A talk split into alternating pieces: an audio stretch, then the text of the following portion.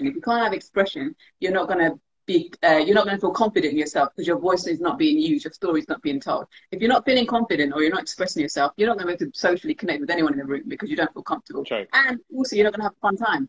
You're not going to enjoy yourself, because you need those things. So expression is your first thing. So to create expression, a space to express or to share your needs, not even like expressing your emotions, like just like factual, functional things. Present. If you can't even do that, bro, safe space, start with a safe space. Ask people how people they are. How people they are?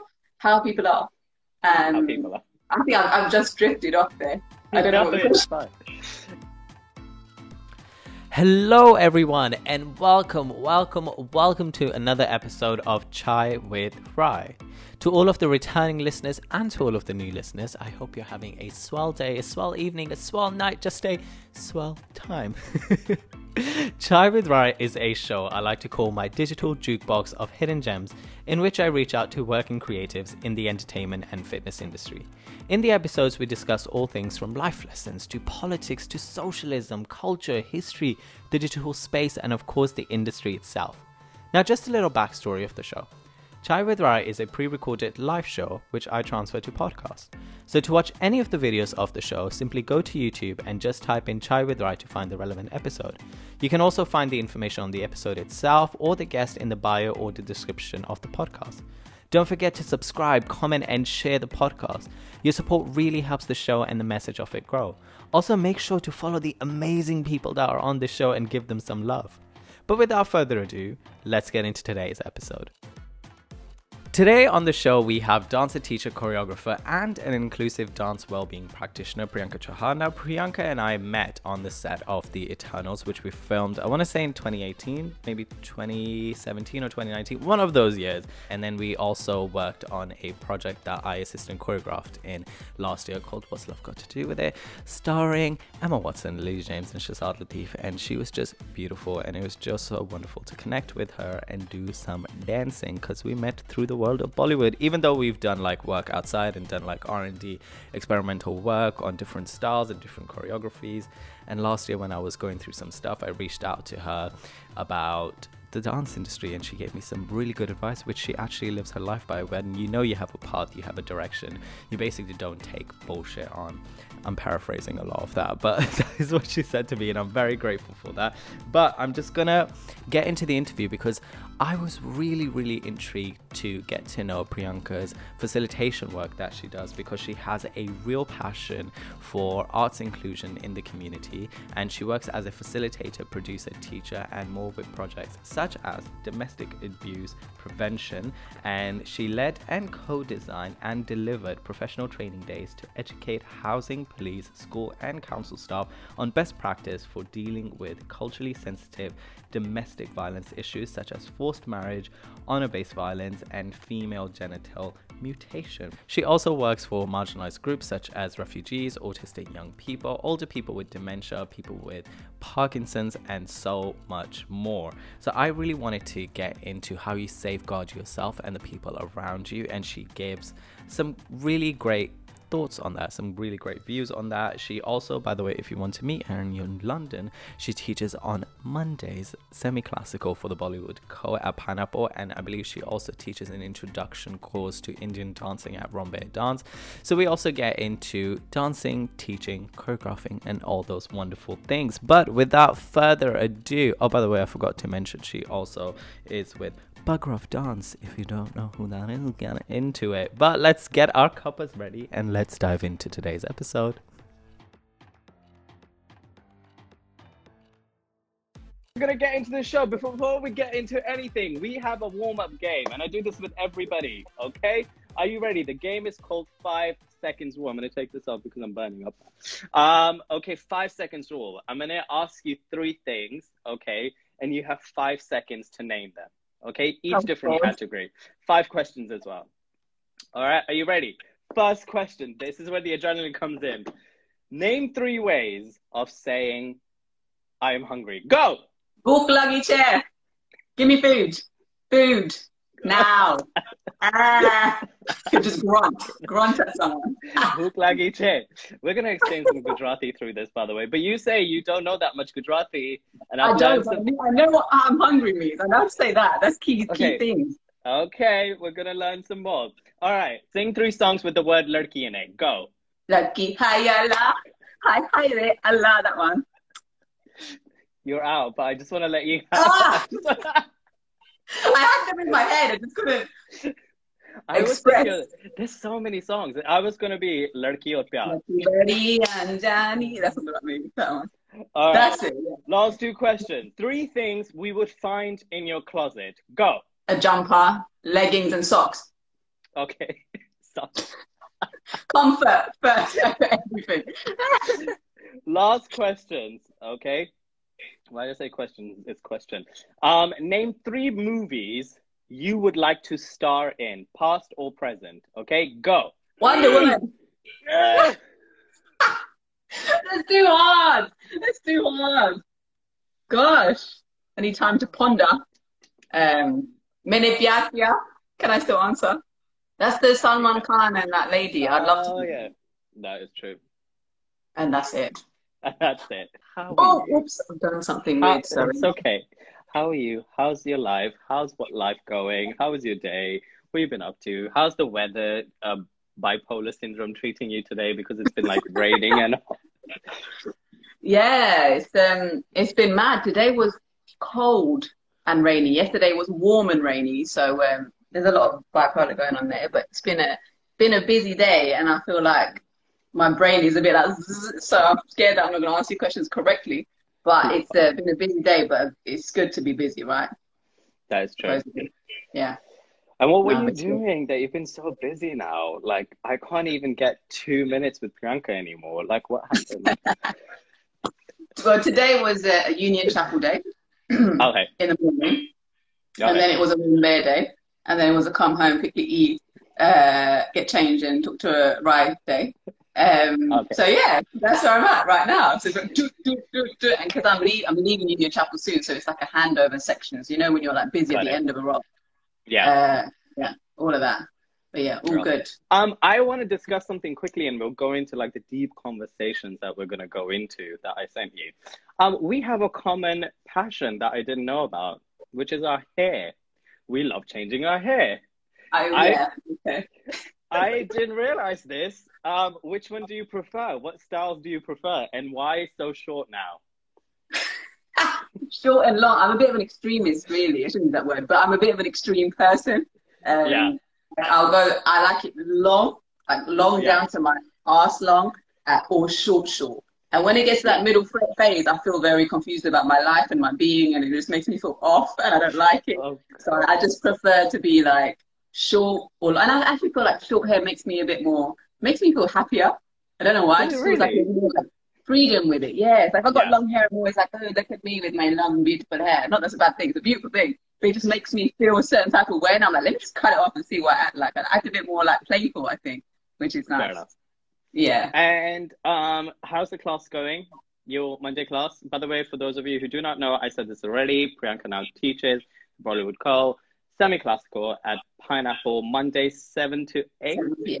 Yeah, that's it. Monday 7 p.m. Yeah. Online and in-house, by the way. Online and in-house, and you can book by the Pineapple app way in advance. Yeah. So please do join. Yeah, they're going well. It's different because we used to do courses, and now it's a drop-in. So to try and teach kind of, because I'm heavy on the like foundational technique and all that kind of stuff. But with a course, you can give more of that, and people know you, and they come back, and there's a course, and you can there's more of that vibe. And in a drop-in, it's a very different setting. But a lot of the people that we've had are people that have come back. And even if they're newbies, I still try and add as much of that in, but through the routine of that day instead of doing it over a 5-week thing. So I'm just shifting in the way that I do that. But it's good. It's been a nice little, it's been fun. It's been nice. Yeah. It's nice to shift up, mix it up as well. So I always wonder this when someone teaches, how is life versus courses versus daily drop-ins, or like, you know, weekly drop-ins versus just doing a one-off workshops? Like how which one pleases you more as a teacher, as an without pissing off people and not saying to come to the Monday class? I think when I get to spend time with people for longer periods of time, that's always better. Oh, right? She's going political. No, but so what I'm saying by that is you come to every week drop-in and you get everything for even longer. No, it's true. Like, the more people come back, the better it is, regardless if you're doing a drop-in, if you're doing a one-off workshop with a teacher, if you're doing anything. Like, the more you practice, the more you go to a class, the better you're going to get. It's just fact. The more you do something, the better you practice, the more you practice, the better you are, right? So that's why courses force people to practice. But then drop-ins, you can also choose that. And actually, with the drop-ins, you've got every week, like 5-week courses. They come and they end, and then we get new. And 5 weeks is super short as well. So people come back for the next course because they know they're going to continue that. So really, it's the student's choice, isn't it? Really, what they want to do. And also, I've got love for a workshop. I really do. I just love a good in and out workshop because people come and they experience something. Usually, if you're an audience member for a workshop, it's not that you're coming there to learn and become a dancer or kind of learn in that heavy way. Yeah. You're just like, let me experience this, and I like that kind of energy. It's more like it's fun. So. How do you think it's changed to where you are today to versus when you not started, but when you first had your first paid job as a creative? And what was your first job as a creative? Because you studied psychology and then you went into a whole different realm. I did, yeah, dumb shit. Yeah. I don't even know if I can tell you my first gig. Like, I don't even know if I remember it. It's most likely going to be a wedding somewhere or a birthday party. With the Bollywood. Yeah, legit. Yeah. I think that's what it was. Okay. And yeah, so the journey really has been me finding what I actually like to do in dance, because back then I was just really excited to just be in a space with dancers and actually get to dance. And oh my gosh, this is a miracle! Like, how is this even happening to me? That's where I was at for a very long time. And then I had to be like, oh, you're here. Okay, so what do you want to do with this now? What do you really like? And I kind of knew all those things, but because it felt like that was never a world or an option for me, I just stuck with what I was offered.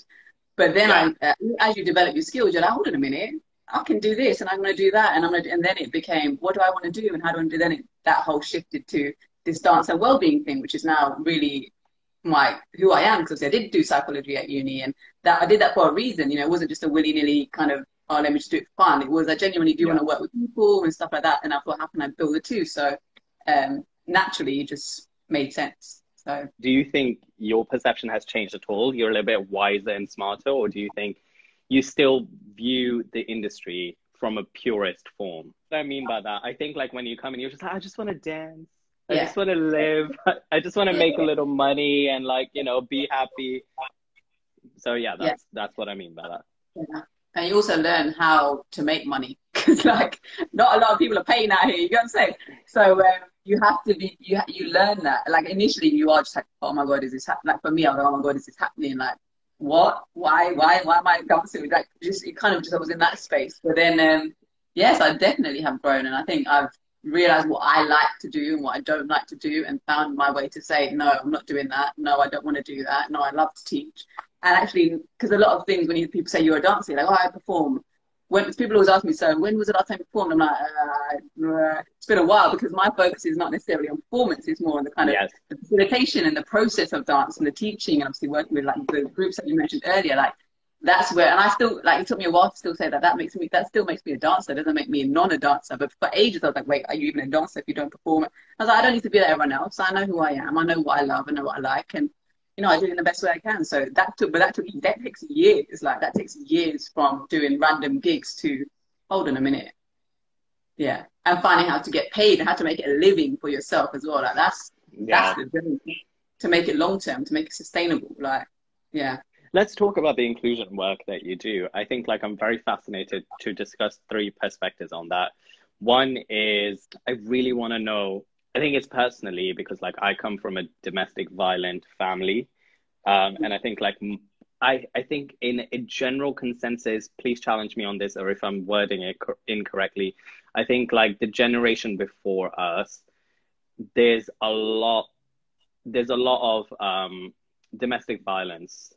I think in South Asian communities quite prevalent. And I think it's even prevalent in the movies that we watched, the theater things and, you know, certain things like so coming from that, I'm really intrigued to know your work that you did on that specific project. The second aspect is what I want to know. Obviously you did psychology, but how do you I think I've gotten to a point now where after working with people who have dementia and working with kids and doing certain things, I can't emotionally do that and then at the same day go perform at a wedding. Like I can't, like I'm too emotionally fragile to be able to take that and then pretend it's okay and like getting turned up at an event or things like that, because that is like, that fucks up your head a little bit. So how do you just deal from a human aspect? And I think it's the same as like when you work as a doctor delivering somebody bad news, how do you function just as a person with topics or with stories that are so so like that. So I think like let's discuss those two and then we'll go on to things. And also the third was going to be like not only working with domestic violence but working with like people with dementia, autism, cancer and so many things, and how did you get into that space? Like what was it that inclined you to that? So yeah, those are the three aspects. What should I start with? Start with the domestic violence. Okay, so the domestic violence one was, that was on a first job, like a first job. And actually I'm gonna kind of not skip it because I've got a more interesting thing around the domestic violence, same topic, but recently. So when I started that job, I was super young, super passionate. And I was the kind of prevention, I don't know, I keep doing this, excuse me. I was the prevention lead for an organisation. And it was great. Like, it was, well, I say it was great. It was a prevention, as in raising awareness of DV, domestic violence, and all the kind of like red flags. And also when I started, it was very much, these are the stats, and it was all very sad, negative. And I said, hold on a minute, this is not how we want to prevent stuff. We want to talk about how do you have healthy relationships? What are red flags? How do we communicate clearly? What is aggressive behavior? What is passive aggressive behavior? How do we set boundaries? All of those things to maintain healthy relationships for ourselves is what will allow us to say, hold on a minute, you're being a bit, I'm going to try my best to step away, and then know that there are places that will support you to step away, or how to have that conversation with a friend, or, you know, just know those things. Like just have an awareness of those things will transform everything. And also knowing how to ask the right questions. So teaching young people to say, oh, she's struggling right now, or I've noticed that that person has changed when she's with that person, or just something, and how to be there for that person, or how to ask the right questions and to offer support in the right way. So instead of saying this many women have died, it's like, bro, that's too much. Like, you go home traumatized. That's why I started out on the way. This is not working. This is not healthy. It's not helping me. It's not helping them. What we're actually gaining from this, right? So it became a lot of that. Then it turned into confidence building workshops for survivors and stuff like that, which was all really good. But saying that, I was like 22. And similarly had personal links to stuff. And so I was triggering myself left, right and centre in that job. I was way too young working with people, but because I had the passion and I had the empathic understanding, people saw it, and people intuitively know that person's cool. She hears me. She hears me. I'm not just here like, everybody feel good about you. No, I hear you. Yeah. I hear you. We're going to work. Yeah. And that, because it was heavy for me as well, so I had to go out of that role and sort my own stuff out. Fast forward a few years. So that's actually how I got into dance. So then I left that job and I thought, you know what? I'm going to dance more. And then I danced more. And I realized, actually, if I can use dance as a well-being tool, it's the same thing. It's a prevention thing, right? Even though it doesn't seem it because you just think you're dancing around, but actually there's so much more in dance. And I can go into that, but I won't do that. No, please touch on it. Like, so it's linked. So like, obviously doing that whole prevention work, my goal is to build communication skills and to get people more comfortable with each other and to have those conversations and to build a social network. Whereas if you are, for example, if you are struggling, you've got people you can talk to, you know how to express yourself, all of those things. And also if you're going through a crap time, dance gives you joy. Like simple, plain and simple. I don't even need to go into science and this and da da da. It's a good thing for your physicality. Your endorphins are going to be like, boop, boop, boop. Like you're going to feel good. You're going to be making eye contact with people. You're going to feel good about yourself, right? And already we know if your body's in a state of relaxation, you can better heal, you can better talk, you're just more accessible to people. You're just lessen that. And if you're always like this, then you're not, like, let's give people that don't have the chance to do that. Let me go run a dance workshop at the refuge centre, or just round down the road. And who knows who I'm going to get in that room. But if that woman comes to me, I know what to do. Or if that guy comes to me, I know what to do, So for me, it's very political. It's come from DV to dance, and people always think it feels like a massive jump where you've left psychology and you now do dance, and I'm like, nah, it's actually in my head it's the same journey. It's the same journey. So that's the kind of thing. That's how it opened up time for me to dance. And then fast forward that, because I have these kind of niche way of doing the domestic violence stuff and the art stuff, I worked with Jackson's Lane Theatre, which you mentioned earlier. They are an amazing organisation. They go for a refurb at the moment, so that you can't really go there, but I would recommend going there in North London. And I did a project called Women Rise, which is all about domestic violence, but for older women specifically. So we always think that older women aren't going through nothing, when we all know that older women are still living their lives, so they still have lives and still go through stuff, and also could have gone through it historically and still dealing with the trauma. It doesn't just leave you. If you go through these experiences, it's not just like, ta-da, I'm out of it and I'm good. You know, there's things to be dealt with, and, you know, you can still get support. And we use drama. We use interactive drama tools to... We toured it around community centres, and it was an interactive drama play where the audience would get up and kind of just take part in different roles and talk about the situation without talking about the situation. It was great. It was funny. It was lovely, all of those things. But we still had, by the end of it, we had counsellors in the room. We had all of these people in the room to support the situation, flyers, all that kind of stuff. So it was a way of giving knowledge, but in a more accessible way, instead of just shouting out horrible things, but now using drama. And to the point where the NHS took us up and we started training the NHS staff on how to recognise signs of DV, how to talk to someone that's come into your medical practice and all that kind of stuff. Yeah, I love it. I'm really proud about that. The NHS came up and was like, come on, let's do it. I was like, wow, we did that? But it's good, it's a good feeling.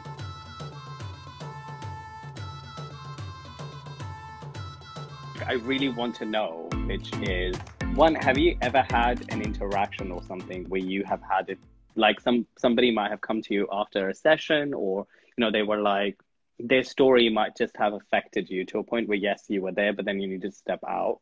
And without going into too much detail, like, how did you deal with that?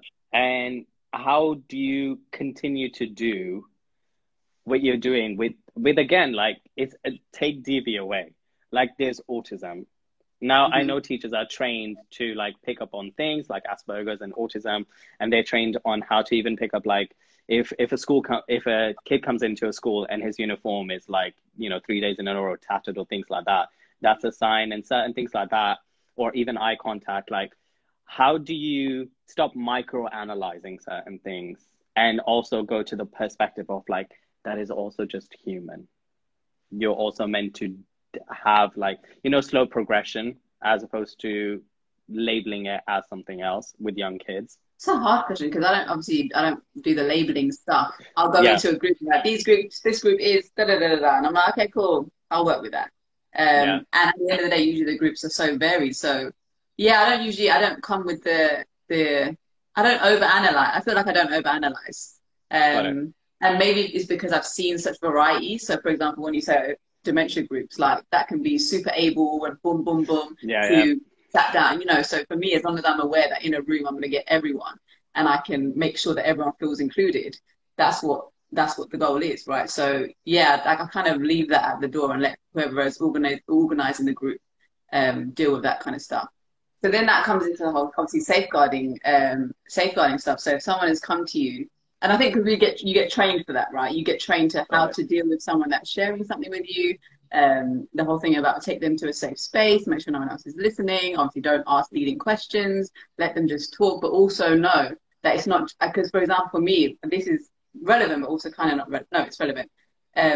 It's not about taking on that responsibility to that I'm going to save this person. It's never that, right? It's always just we're trying to support this person in the best way that we can, like. I remember when I first started, when I was really young, and I started mentoring people and stuff like that. At that time, I used to do that. I used to take on it, and I was like, oh, I need to save everyone, and I want to be that girl. Because I was so emotionally connected to that.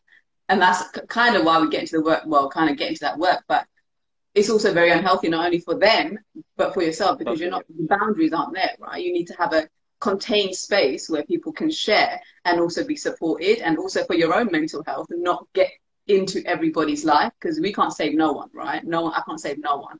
I can create safe spaces. I can support them in the best way that I can. We can try and be those people to support, but at the end of the day, I can't, and I have to make sure I don't take that on. Like, I remember the counselor I was working with when I was super young, he was saying to me, when I was going through, oh my God, he was like, just remember this. When you walk into a space and you're talking to someone or you're mentoring someone, you're okay, he's okay, and it's all going to be okay. And I was like, that really just calmed me down. I was like, he's good, yeah, he's going to be all right, he's going to be all right, yeah. And he was like, yeah, you're good, he's good, everything's good. Like, you'll be okay. Like, just use the tools that we have, support each other. Tell me, we tell in safeguarding, you tell everyone, like, well, not everyone, but you tell the right people to make sure that everyone knows what's going on and, like, in the safest way possible. Like, there's procedures and there's protocols in place so that we don't go crazy and that we don't mollycoddle and become unhealthy, you know, in that relationship with them. Boundaries, man. Boundaries are beautiful things.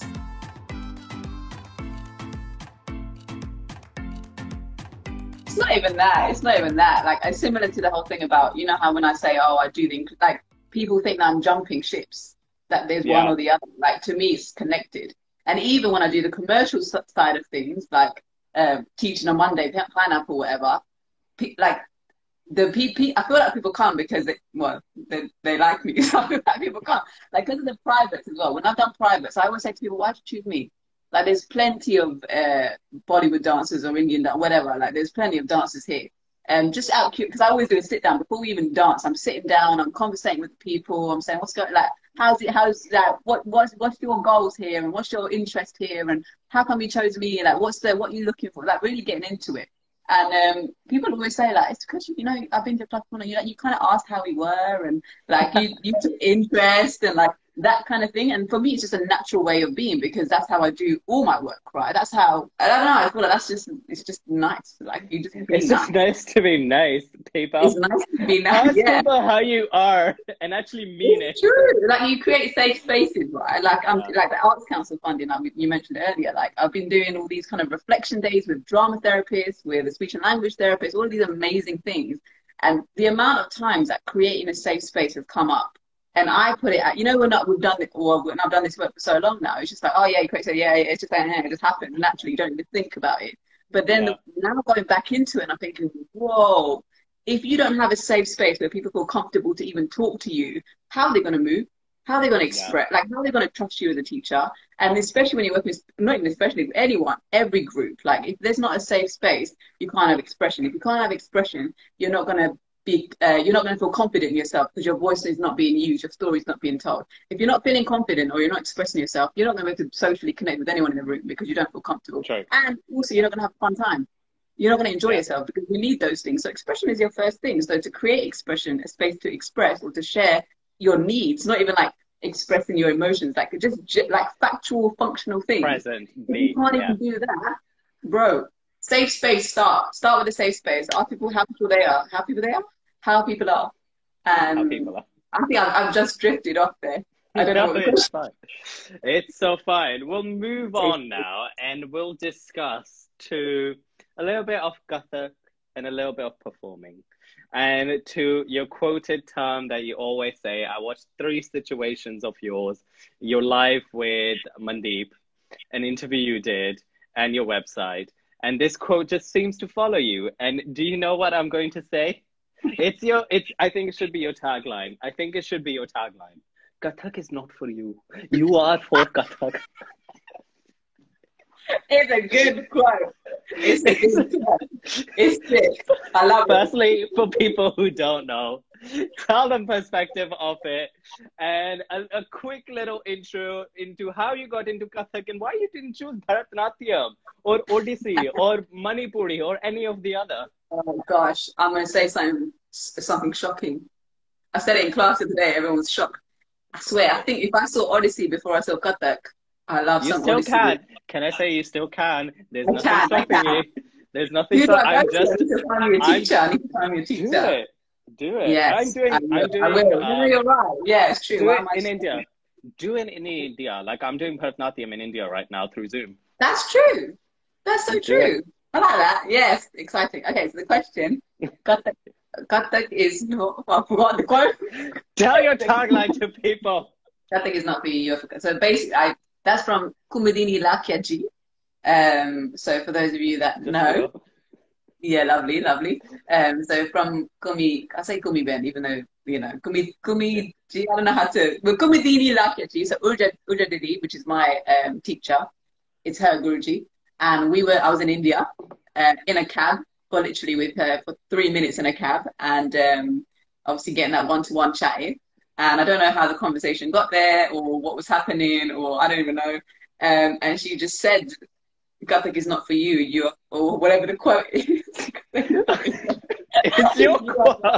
That quote. She said that, and it just blew my head off, like legit blew my head off. Because I think at that time as well, like, and still to this day, but less so now because of that quote, I was very much like wanting to be everybody else's dancer. Like, yeah. I still hadn't found my voice. I still hadn't like worked out who I was. I still, you know, wasn't going ham on the dance and well-being thing. I just didn't know who I was, and I wanted to be like them. I wish I had trained when I was 2, and I was angry that I didn't train from 2, and I didn't have a family in the arts, and I was really pissed off, and I just calmed down, bro. Like, I get to use dance for me. I don't have to be like them. Like, it's, Kathak is not for you. You are for Kathak, right?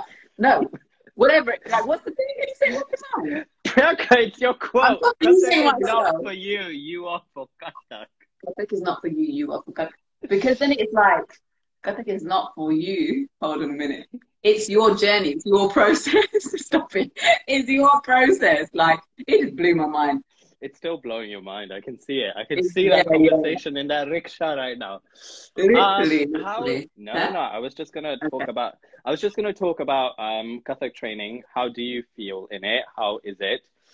Is it like ballet training? You go in the morning, you take classes, or like? And how did it feel to go from Bollywood into Kathak? Was it what you expected it to be, or is it completely different? And then we're going to get onto your relationship. And also, have you done your... Oh my God, I always get the Bharatnatyam one. What's the Kathak version of Arangetam? The Rangmanch. That's it. Yeah. No. I don't think I ever will. I don't know, just... Too much theory. I don't know. No, I do my exams. Like, I do my STD exams, which has all the theory and all that kind of stuff. But I don't really... I've not seen a Rangmanch in a while. Well, I saw... So, you know, Shyam Dattani, I think he did his Rangmanch, but then it was almost like a solo piece, and yeah, it was a different vibe to a Rangmanch. I don't know the history on politics behind Rangmanch, but yeah, it's unlikely that I'll do one. But that doesn't mean I'm going to dance forever. I still dance, but yeah. So how did I shift from Bolly to... So basically, I wouldn't have found... Kathak. I wouldn't have found... I genuinely, like, people, when I tell this story, people are like, wait, what? I genuinely wouldn't even know what Kathak was if it wasn't for Bollywood. So, like, for me, it wasn't like, oh, I'm jumping, or I'm... Again, it never feels like a jump to me. It just feels like a natural progression. Like, so, yeah, it didn't feel too jumpy. It just felt like this is what I want to do. And so I'll tell you the story. Tell me if I'm talking too much. When I was... So I'll be watching certain Bollywood films, right? Like, naturally, you're just watching them, right? And I'm looking at songs. I'm like, hold on a minute. I really like that move that she's done there. Oh, I really like that costume that she's wearing. Yeah, or I really like this thing. And then I'm like, oh, wow. And then I'll see the same things happen in another song, in another film. And she's wearing a similar outfit. I'm like, hold on a minute. Oh. And then it would happen again. And it would happen again. I'm like, there must be something. There's a theme here. There must be something that's connecting these people together. And then I started to notice that certain people do this thing at the same time, and just started Googling and researching it. And then I was like, hold on a minute. This is thing called Kathak. Oh, wow, what's this thing called Kathak? And then slowly, then I was like, oh, okay, you can train. Oh, okay, you can train in it. Oh, okay, cool. Like, it was legit just that. And I remember going to Bhavan, when my Guruji there, and I was asking, why should I learn from you? Because I didn't know, like, the kind of respect, literally. I didn't know that it was that world as well, that, you know, your Guruji, this level, this lineage. I had no, like, literally nothing. But then I kind of like that, because I came to him, I was like, boom, let's learn. I'm excited, and I was learning because I was just genuinely there, because to me, it's a beautiful style, like. And that's still how I kind of approach it today. That's why when I'm dancing with all these amazing dancers around me, I'm like, whoa, like, I get to be here, like. You know, it's just still, yeah. So for me, it wasn't like oh, I'm expecting this, and it's obviously it was a massive jump, because you're literally there all the damn time, learning all the time. There's so much to learn. Your brain is just constantly in there. Like, you become part of this world. Like, it's been amazing. Like, I love it. Like, I absolutely love it. I love having that home and having that kind of dedication and space, and something that has become my foundation. Even though I started late, I feel like it is where I come from. Like, it's there. Yeah, and I love it, so yeah.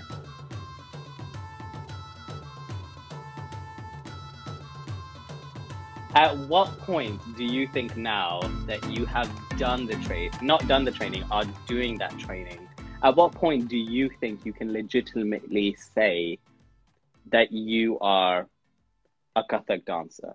Do you think it's after the graduation period, or do you think it's... I genuinely don't know. Like, I really don't know. And also because I still, even though obviously other people say it for me and my teachers even like, Priyanka, just what the hell? Why do you talk like this in such a way that you're like, you're not? Because I'm so aware that I started at 22, 23. Yeah. I'm a grown ass person. I learned with 5-year-olds for a good amount of time. Like, yeah, and I have no shame with that. Yeah, I have no shame with that, literally none.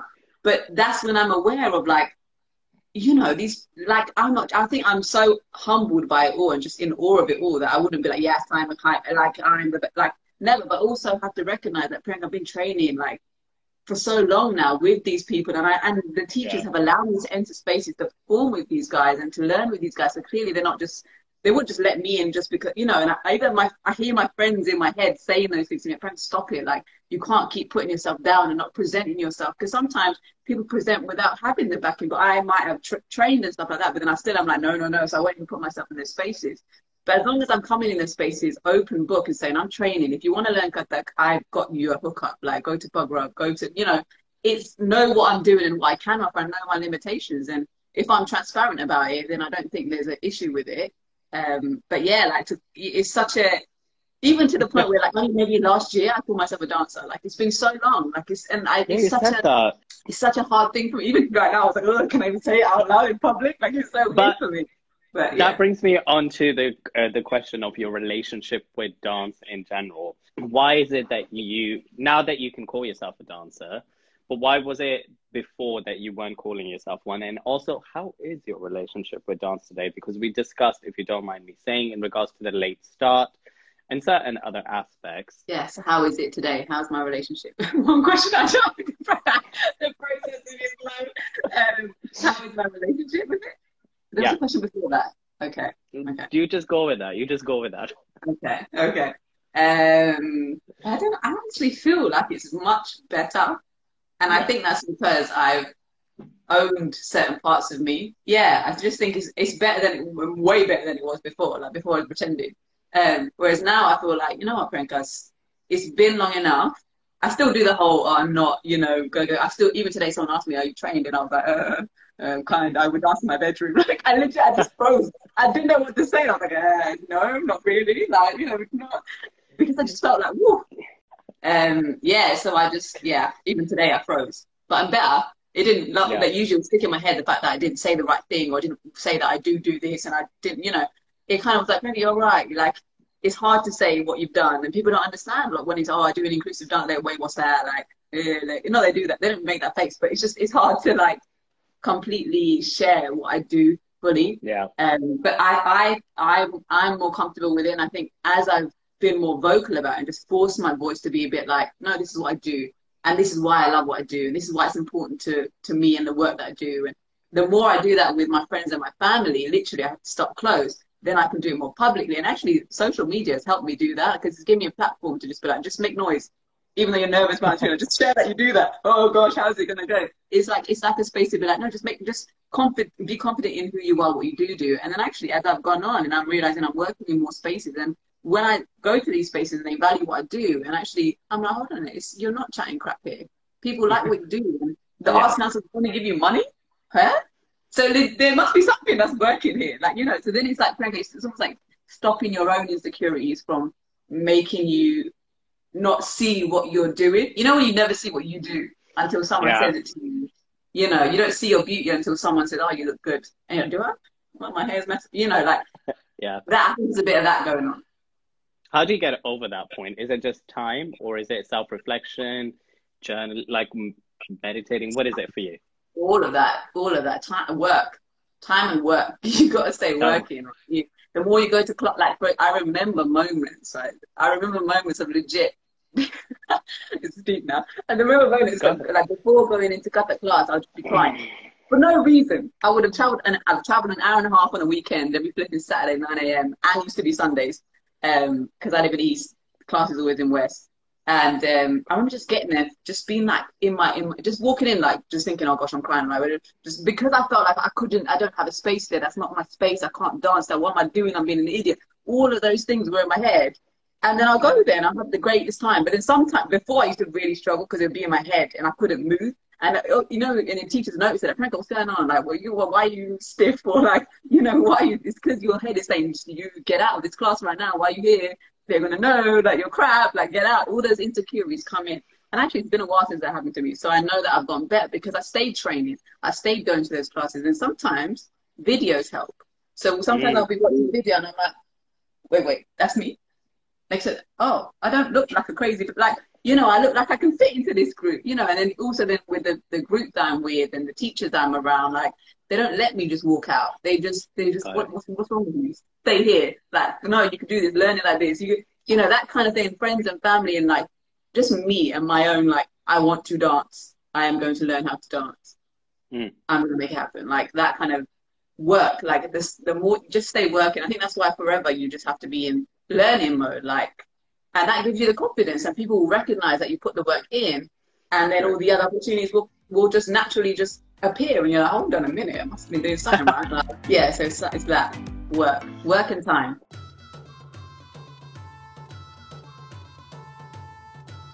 Survival as a freelancer.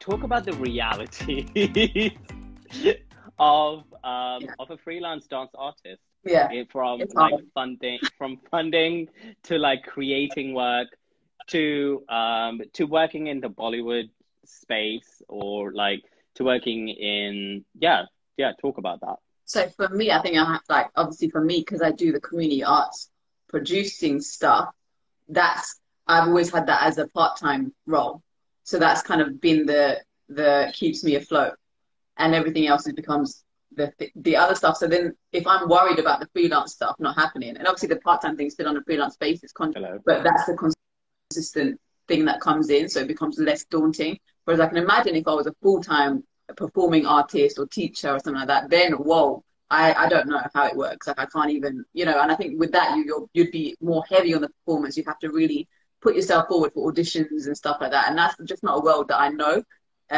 also because I can't pick up quickly, so but that's not a world that I know, and I can imagine that is hard, very hard and daunting. But, you know, like, there are people that make it work, but for me, the way that I've made it work is because the community arts fits in my life. I have that side of it as well, and that's become a large part of what I do, and it's taught me so much in terms of the work that I do and how I deliver and stuff like that. So yeah, so I don't think I can answer that in a pure dancey way.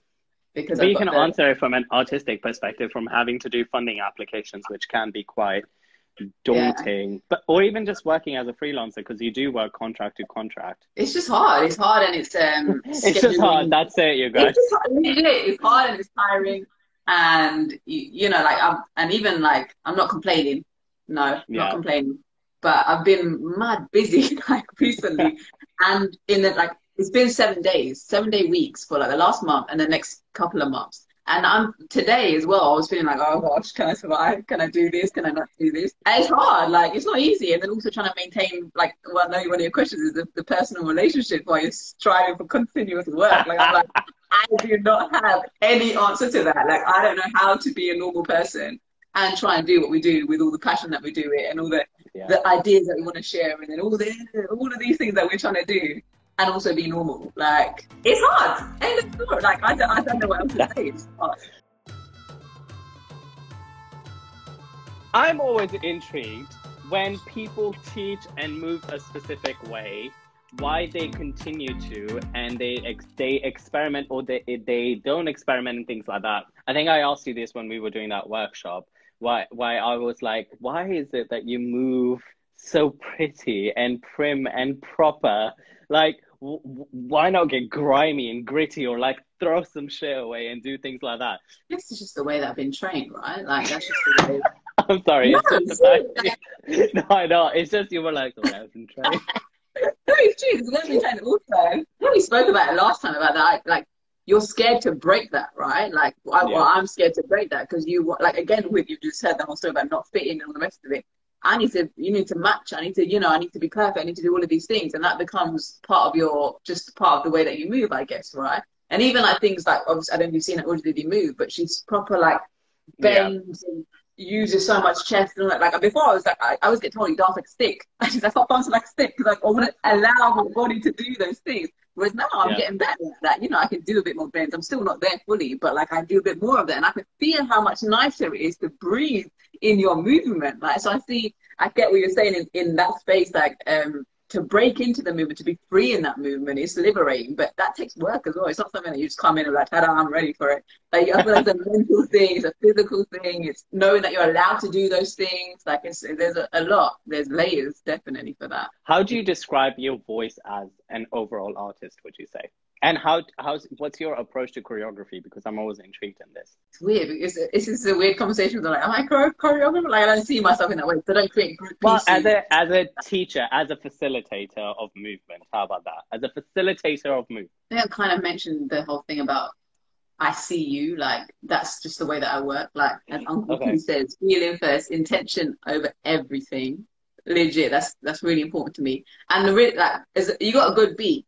I'm there, whatever it is, then I can let loose a little bit, you know. Do you teach in counts or do you teach in like sounds? Do you teach like gaga gaga do da da da da? I sing. I try to sing. I can't sing for everyone, but I sing along. I'm like, yeah, 1 and 2, and then sing this. I sing the song because people know the songs, right? So sometimes it helps. They don't need the music. I can slow down the song. I sing. Yeah, counts comes when I'm teaching. When I'm trying to break it down, that's when the counts. When we're practicing, I'll be like, I'll sing the song, and yeah, they always laugh at me. But it helps, so I sing. So I'm guessing it's the feeling thing. It's the music, the feeling, intention, and seeing people, like really giving people a safe space to dance and to access dance and. Yeah, enjoy it. Well, we've got 3 more questions before we move into a little bit of games, and we're going to answer them within 5 minutes. Okay, so I get you nice and cozy, and not me and you in bed, but you in your own bed and me. Okay. We're going to talk about digital space, your thoughts on it, pros and cons. We're going to talk about surviving as an artist and balancing relationship. And also, if you didn't have the support of your bubble, would you be continuing to do what you do? And then the third is my favorite topic, and I feel like we should talk about it, brush up on it, not get ourselves into trouble. How do you deal with the mannerisms and the politics of the industry, South Asian and Bollywood in particular, and still continue to function proactively and not suffer at the consequences of things? I think you can understand my subliminal messagings in there. Digital spaces means that you reach a wider audience, right? And on that same note of the inclusion and access, blah, blah, blah, all that kind of stuff, even though it can, obviously excludes a lot of people, what I've noticed is that a lot of organizations are now working with those community groups to say, how do we get you online? How can I set up your tablet so you can access that Zoom? How can I, get those people into a space where they can access online spaces? And actually, that's a good thing, because that means they can then call up people that they maybe haven't called up in a while, or use the internet for certain other things. So actually, I think there's secret hidden, there's good things, definitely. There's amazing things about your wider audience, international reach, and you're getting people that weren't online before learning how to use online spaces and able to watch dance or do things that they never used to do before, maybe not come out of the house and been able to do it online. Like, so yeah, in person is beautiful, obviously. I'm all about that. Okay, so the first one was working on maintaining relationships whilst doing the whole freelance dance thing. Yeah. So it doesn't need to be just love relationships, but like family and friends. Yeah. How is the boyfriend, by the way? Oh, yeah, he's invisible. I can't yet see him. I'm sure he'll appear one day. I'm waiting. Imagine if you meet your boyfriend on set. Maybe. Who knows? Who knows? I'll tell you the fairy tale when it happens. Okay. Like I was saying before, I don't even know how to do that stuff. But scheduling, I feel like scheduling has become my best friend in this last month. Like, right, I'm free on a Friday at this time. Who else is free? Let's try and meet up. And also, my friends are really like, they get it. Like they know that there's moments when I'm like not doing anything. And I'm like, oh, what's going on here? I'm scared about my life. And then when I get busy, they're like, come on, Pri. This or the last time, remember, this is good, celebrate it. And they'll know that I'm away for a reason because I'm working and I'm building and that kind of thing. And same with my family, as hard as it is, it's like they get it. Like, they do get it. They sometimes they get confused, but the right people get it, and that's what's important. So most of your family or friends in the industry are not really at all. Like, most of your close groups, no. No. Okay, yeah. And then the second part of that question is, if you didn't have all of that, would you still be doing what you're doing today? I feel like I can kind of, because obviously before, when that maybe that support necessarily wasn't there, or like understanding wasn't there, all that kind of stuff, I remember being like knowing that I want to do certain things, physically feeling the pain of not doing it, yeah, but then doing everything else. So I can imagine if I didn't have the support and didn't have all those things, I would intuitively, I'd know that this is not who I'm meant to be. But because the situations are with my confidence isn't there, or I didn't have people to push me at the right time, or whatever, because I know that I'm not me because of me. I'm me because of me and everybody else around me. Like, it's, you're never just there on your own, right?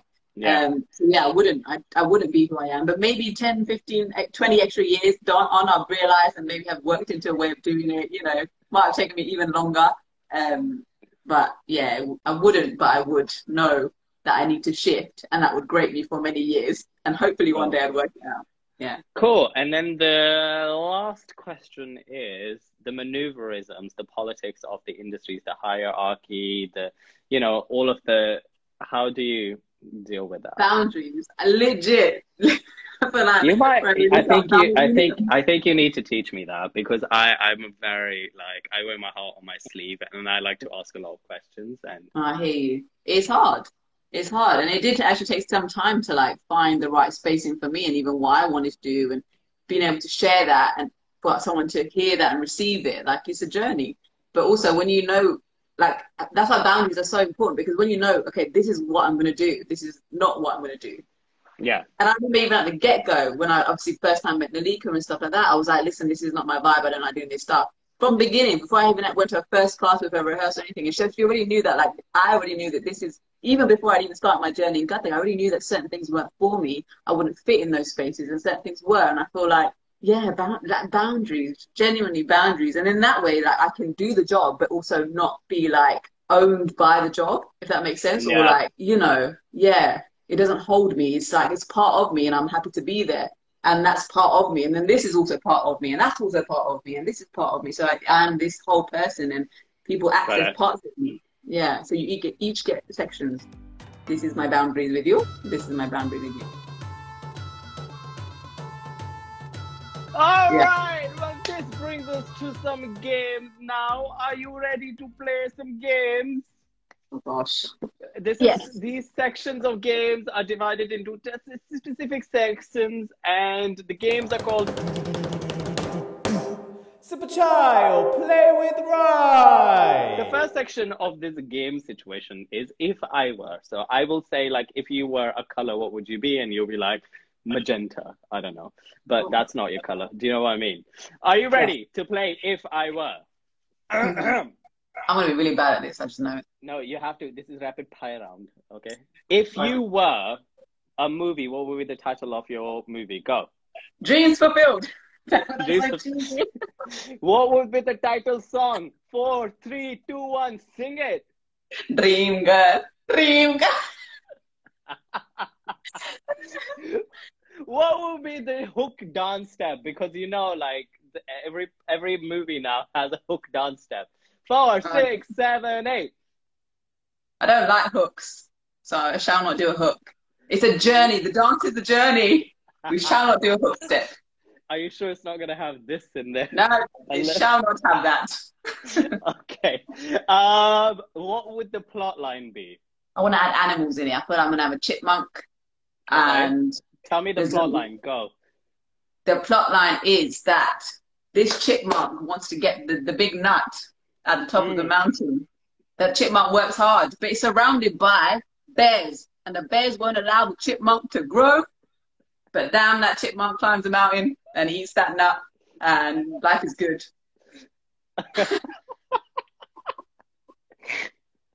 Who would star as the voiceover or the actual animation? Who would give me? You could do a chipmunk voice. I feel like you'd suit that. Thank you. I don't know whether that's a compliment or you're saying that. It's a compliment. Like a chipmunk. You're the brave chipmunk. I'm loving it. said, if you produce this movie, I'm gonna take this and take it to court because you said that I would be. No. Okay, cool. But anybody else starring in this? Because there's other situations in here. Nah. Don't need no big names. We'll just get the talent. We'll just get the real talent involved. Okay, cool. All right. If you were a drink, what would you be? Go. Chai. I was gonna say. No, I was going to say chai. Yeah, I was going to say chai, but I was like, try not to say chai because it's Chai with Rai and it's cheesy. It's fine, man. If you were a holiday destination, what would you be? Cuba. If you were a clothing item, what would you be? A roll neck jumper. Oh. If you were a food, what would you be? Chinese. Fruit. A peach.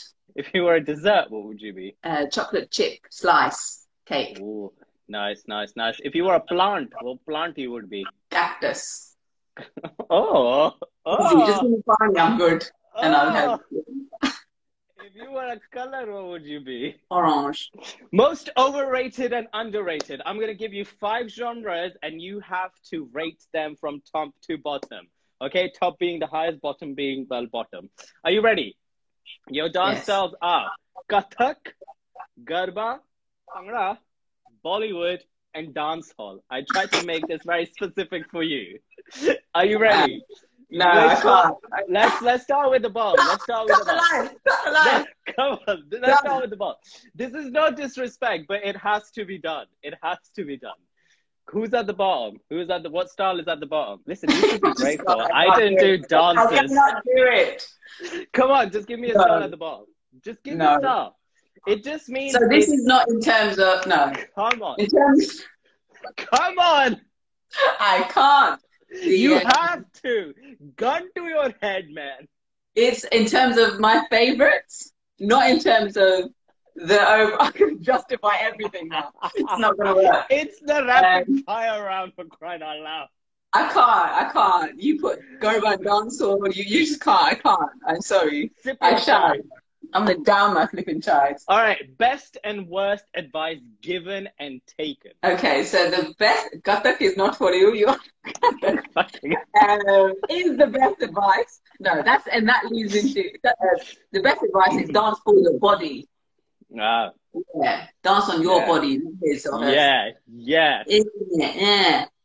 the worst advice, do it because they'll, they will like it. Does that make sense? Because, that will work for them. Well, I don't give bad advice. To be honest, I don't really give advice. Like, I try not to give advice. I'm that person. I'm not friends with you. I'm like, no.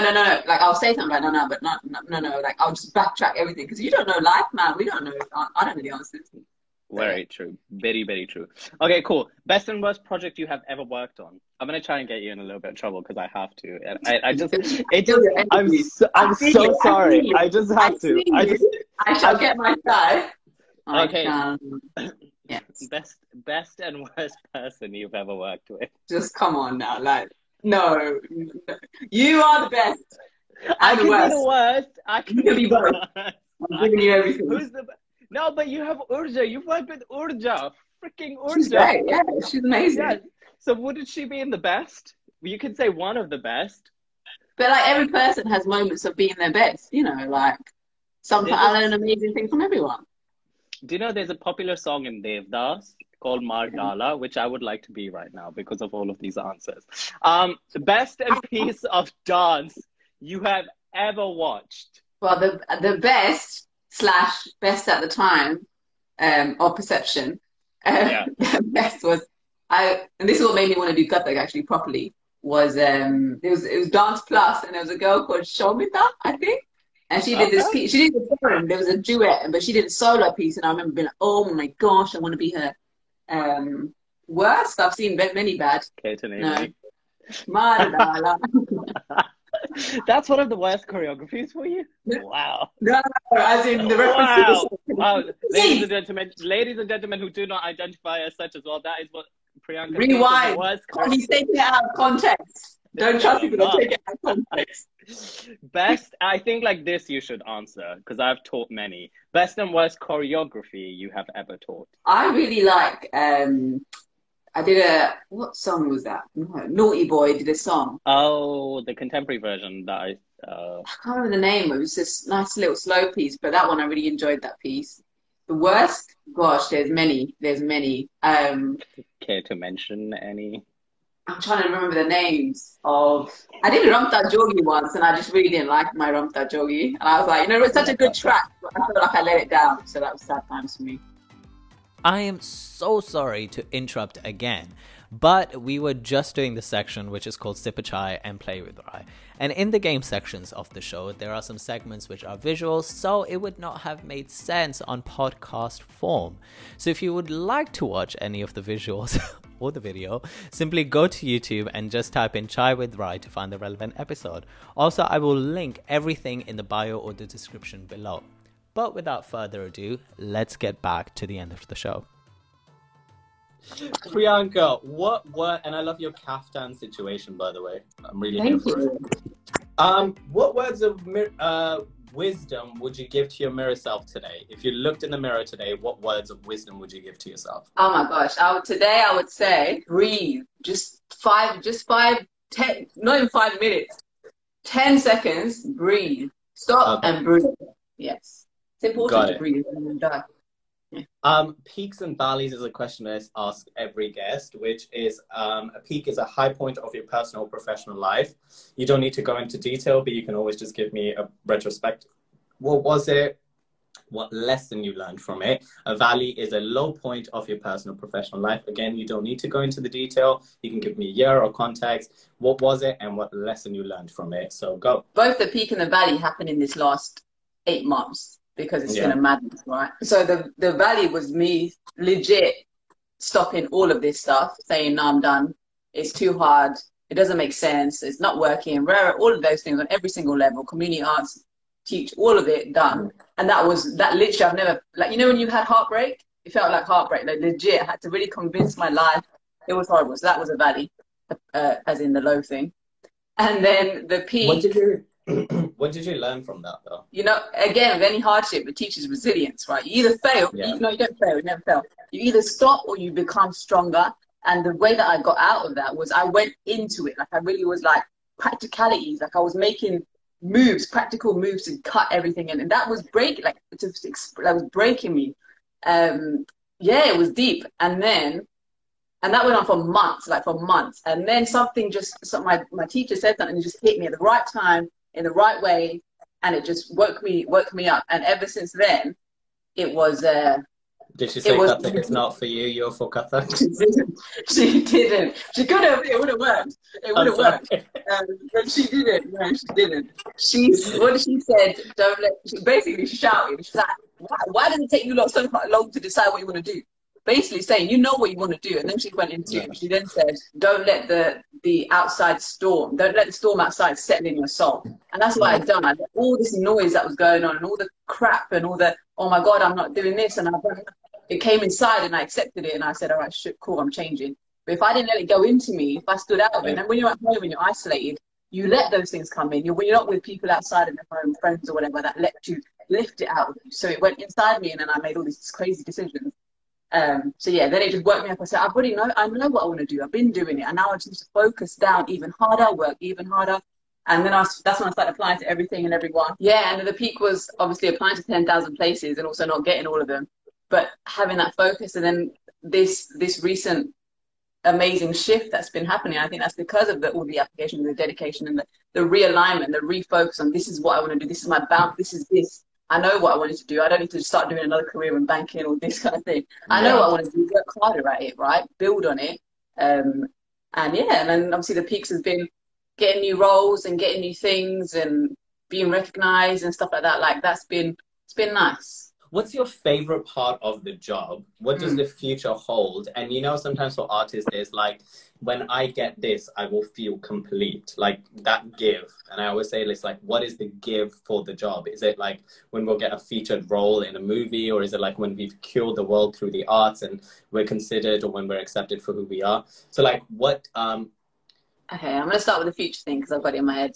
All right. The give, the future thing for me is like, I can't wait for the day it will happen. The day when there's another one that's coming to my head. There's many. So the first one that came was that I really want to set up a program, like a dance and wellbeing program that can be given to different community spaces, but is backed by like evidence and science or just experiences, like valid stuff that you can go to and be like, listen, this is a program that works for this reason, for that reason, for this group, for that group, and so it becomes more of a valid way to give. Otherwise you're just kind of like freelance, we're here, there, everywhere, do this, we can do that, we can do that. I want a set thing, a legit thing that can be given to spaces, so that dance becomes a tool for well-being for everybody. And then I'd love to take it internationally. I'd love to take it to India, to the villages, to everywhere. I'd love to take it everywhere. My favorite part of the job is just having dance, like having it as the thing. It's not like, oh, like the team, it's not specific, it's just that the thing is the dance, right? So the thing, just having like, if I'm teaching, I'm preparing, so I'm creating, I've got the music on, I'm dancing, I get to do that. Like, that's a blessing, to know that my preparation time is dancing around, not dancing, I was rude, is dancing, is a beautiful thing, you know, the fact that my work is training on a, you know, like it just, that's the favourite part of it, is that these opportunities, these work opportunities give me space and time to dance and not feel bad about it. Well, everyone, that brings us to an end, and I hope you enjoyed that. I want to say a massive thank you to the guests for their time. Again, to mention, Chai with Rai is a pre-recorded live show, so to watch any of the videos from the show, simply go to YouTube and type in Chai with Rai to find the relevant episode. All of the information about the guest, myself, and the show will be listed in the bio. Make sure to follow, share, comment, and subscribe. Show us all some love, because isn't that what we want at the end of the day, some love? Your support really helps the show and the message of it grow, and the people that are on here. Thank you again, and as I always say, breathe in, breathe out. Now I must go, which means now I must go. I own that is copyrighted, and I will sue. Joking. Have a great one and stay curious. Till next time.